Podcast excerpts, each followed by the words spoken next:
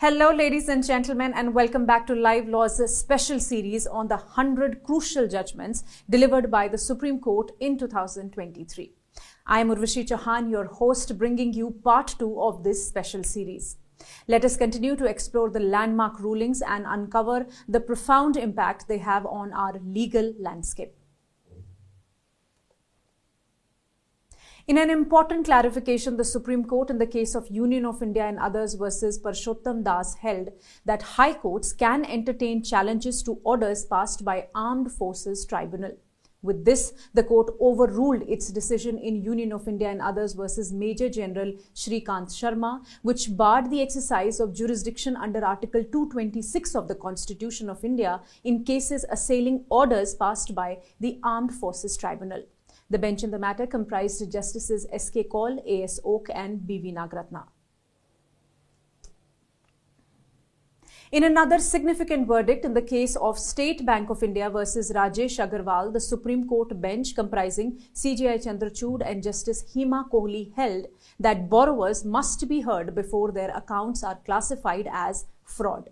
The court held that the principles of Audi Alteram Partem must be read into the circular issued by the Reserve Bank of India on the classification of bank accounts as fraud accounts. In the case of Enforcement Directorate versus Kapil Wadhawan, while answering a reference on a significant point of law, the Supreme Court held that the day of remand is to be included for considering a claim for default bail. An accused becomes entitled to default bail if the charge sheet is not filed by 61st or the 91st day of the remand, the bench stated. Holding so, the bench dismissed the appeal filed by the Enforcement Directorate challenging the default bail granted to former DHFL promoters Kapil Wadhawan and Dheeraj Wadhawan in the Yes Bank case. The bench delivering the judgment comprised Justices K.M. Joseph, B.V. Nagaratna and Rishikesh Roy. In an interesting turn of events in the case of Narayan Chetan Ram Chaudhary versus State of Maharashtra, the Supreme Court bench of Justices K.M. Joseph, Aniruddha Bose and Rishikesh Roy released a death row convict upon finding that even though he was a juvenile at the time of the commission of the offence, he was tried as an adult and was sentenced to death. You can find more details on the case on livelaw.in. The next important update is from the bench of C.J.I. Chandrachud, Justice P.S. Narsimha and Justice J.B. Pardiwala in the case of Lok Prahari versus Union of India. The bench dismissed a PIL which challenged the open ballot system for Rajya Sabha elections. The bench was considering a petition filed by the NGO Lok Prahari challenging Rule 39 AA of the Conduct of Election Rules 1961. A division bench of Justices S. Ravindra Bhat and Dipankar Datta in the matter of Mohammed Muslim versus State NCT of Delhi while enlarging on bail an under-trial prisoner who was arrested 7 years ago under the NDPS Act for his alleged involvement in peddling a prohibited substance, observed that a plain and literal interpretation of the rigorous conditions under Section 37 of the Act would make granting of bail impossible. It said that laws which impose stringent conditions for grant of bail may be necessary in public interest, yet if trials are not concluded in time, the injustice wreaked on the individual is immeasurable. In the case of SCBA versus Ministry of Urban Development, the bench of C.J.I. Chandrachud and Justices S.K. Kaul and P.S. Narsimha held that it could not consider on the judicial side the plea of Supreme Court Bar Association to convert the entirety of 1.33 acres of the land allotted to the top court by the central government as space for lawyers' chambers. The bench noted that the space was allotted to the Supreme Court by the Union Ministry for various purposes, including the housing of the archives, and that it had to balance the needs of various stakeholders, including lawyers and litigants, for both the present and the future. In a significant verdict, the Supreme Court in the case titled Arup Bhuya versus State of Assam overruled its 2021 judgments, which held that mere membership of a banned association is not sufficient to constitute an offence under the Unlawful Activities Prevention Act or the Terrorism and Disruptive Activities Prevention Act, unless it is accompanied with some overt violence. The bench in the matter comprised Justices M.R. Shah, C.T. Ravi Kumar and Sanjay Karol. In the case of Maharashtra Adivasi Thakur Jamat Swarakshan Samiti versus State of Maharashtra, the Supreme Court bench of Justices S.K. Kaul, A.S. Oak and Manoj Mishra answered the reference pertaining to the question whether the affinity test is integral to determination of caste status made by the Caste Scrutiny Committee. Answering the question, it said that affinity test was not essential to determine correctness of caste or tribe claim. Next is the case of Anil Kumar versus State of Haryana, where the Supreme Court held that period of parole granted to prisoners during COVID-19 pandemic period to prevent overcrowding of prisoners cannot be counted towards the period of actual imprisonment underwent by the prisoner. The bench deciding the matter comprised Justices M.R. Shah and C.T. Ravi Kumar.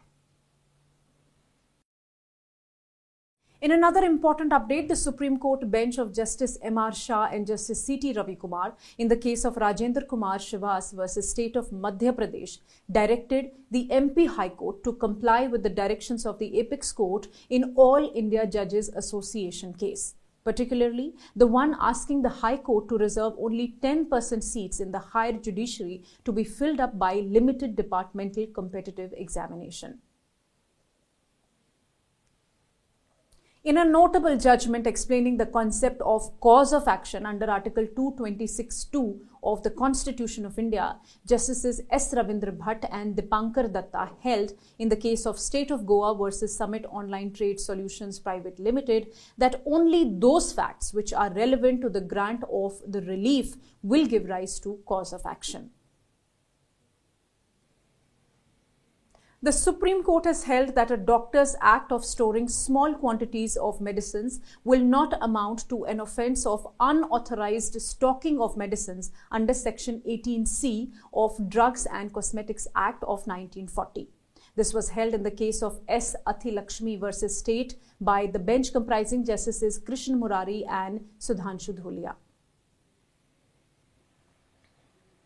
In the case of Government of NCT of Delhi through the Secretary Land and Building Department and another versus KL Rathi Steel Limited, a division bench of the Supreme Court took a divergent view on the scope of review when the judgment relied on in the impugned order and all subsequent judgments that followed, it is eventually overruled by a superior court.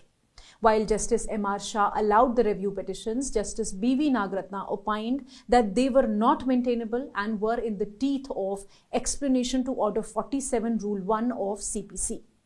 This provision explains application for review of judgment, which categorically states that a fact that the decision on a question of law on which the judgment of the court is based has been reversed or modified by the subsequent decision of a superior court in any other case shall not be a ground for the review of such judgment.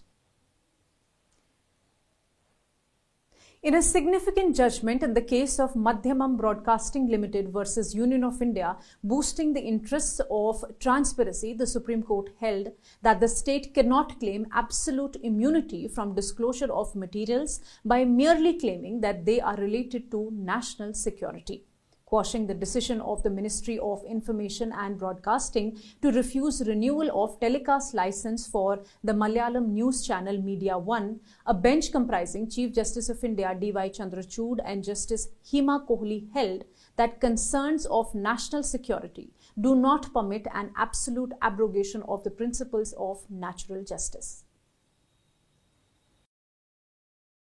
Next, I would like to tell you about the case of Income Tax Officer versus Vikram Sujit Kumar Bhatia. This was an important judgment on taxation law. The bench comprised Justices M.R. Shah and C.T. Ravi Kumar, and it was held that the amendment brought through Section 153C of Income Tax Act 1961 by the Finance Act 2015 will retrospectively apply to searches conducted prior to the date of the amendment, that is 1st June 2015. In another notable verdict, the Supreme Court bench comprising Justices Ajay Rastogi and C.T. Ravi Kumar in the case of National Insurance Company Limited versus Harsolia Motors held that an enterprise is not excluded from the definition of consumer under the Consumer Protection Act 1986 merely because it is a consumer enterprise.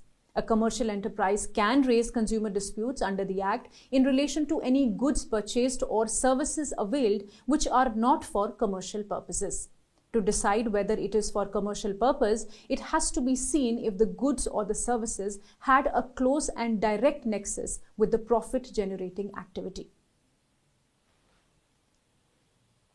In the case titled South Indian Bank Limited versus Naveen Matthew Philip, the Supreme Court bench comprising Justices Sanjeev Khanna and M.M. Sundaresh deprecated the interference of the High Courts in commercial matters, more particularly pertaining to the Surface Act of 2002. It frowned upon borrowers approaching High Courts to consider offers to banks. The next important update was from the case titled State of Uttarakhand versus Umesh Kumar Sharma. The Supreme Court was shocked to see police filing closure report in cases where FIR was quashed. Thus, the bench comprising Justices M.R. Shah and C.T. Ravi Kumar observed that police need not file closure reports in cases where criminal proceedings or FIR have been quashed by the High Court. A Constitution bench of the Supreme Court comprising Justices K.M. Joseph, Ajay Rastogi, Aniruddha Bose, Rishikesh Roy and C.T. Ravi Kumar answered the reference which pertains to the issue whether the arbitration clause in a contract which is required to be registered and stamped but is not registered and stamped is valid and enforceable. By a majority of 3:2, it was held that arbitration agreement in unstamped contract which is exigible to stamp duty is not enforceable. The title of the case is NN Global Mercantile Private Limited versus Indo-Unique Flame Limited. But you must note that this decision was later overruled by a 7-judge bench in December. The Supreme Court bench comprising Justices V. Ram Subramanian and Pankaj Mittal in the case of State of Gujarat and others versus Dr. P.A. Bhatt held that allopathy doctors and doctors of indigenous medicine cannot be said to be performing equal work so as to be entitled to equal pay. Next is the case of in reference T.N. Godavarman Tirumulpad versus Union of India. The Supreme Court bench comprising Justices B.R. Gawai, Vikram Nath and Sanjay Karol modified its order dated June 3, 2022 to the extent that directions in the said order mandating a 1-kilometer economic sensitive zone around protected forests would not be applicable to the ESZs in respect of which a draft and final notification has been issued by the Ministry of Environment, Forest and Climate Change and in respect of the proposals which have been received by the ministry.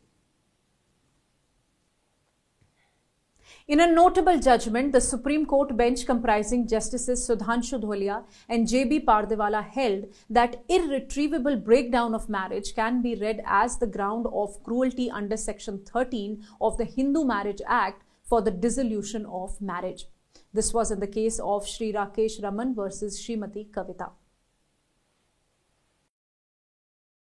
Another Constitution bench of the Supreme Court in the case Shilpa Sailesh versus Varun Srinivasan held that it can invoke its special powers under Article 142 of the Constitution of India to grant divorce on the ground of irretrievable breakdown of marriage, which is not yet a statutory recognized ground. It also observed that the court can invoke the special powers under Article 142 to waive the waiting period of 6 to 8 months prescribed for seeking divorce through mutual consent as per Section 13B of the Hindu Marriage Act. Another important observation of the top court came in the case Jasbir Singh and others versus National Investigation Agency, where it was held that an accused person would not be entitled to default bail on the ground that the charge sheet filed against them is without a sanction of valid authority and hence is an incomplete charge sheet. This was delivered by a bench of CJI Chandrachud and Justice J.B. Pardiwala. Thank you for watching. As we conclude this episode, I hope you found our exploration of these significant Supreme Court judgments insightful and enriching. As this was part 2, remember, I will soon bring you more such rulings from the last year that shaped the legal framework of our nation. Until then, stay legally updated with Live Law.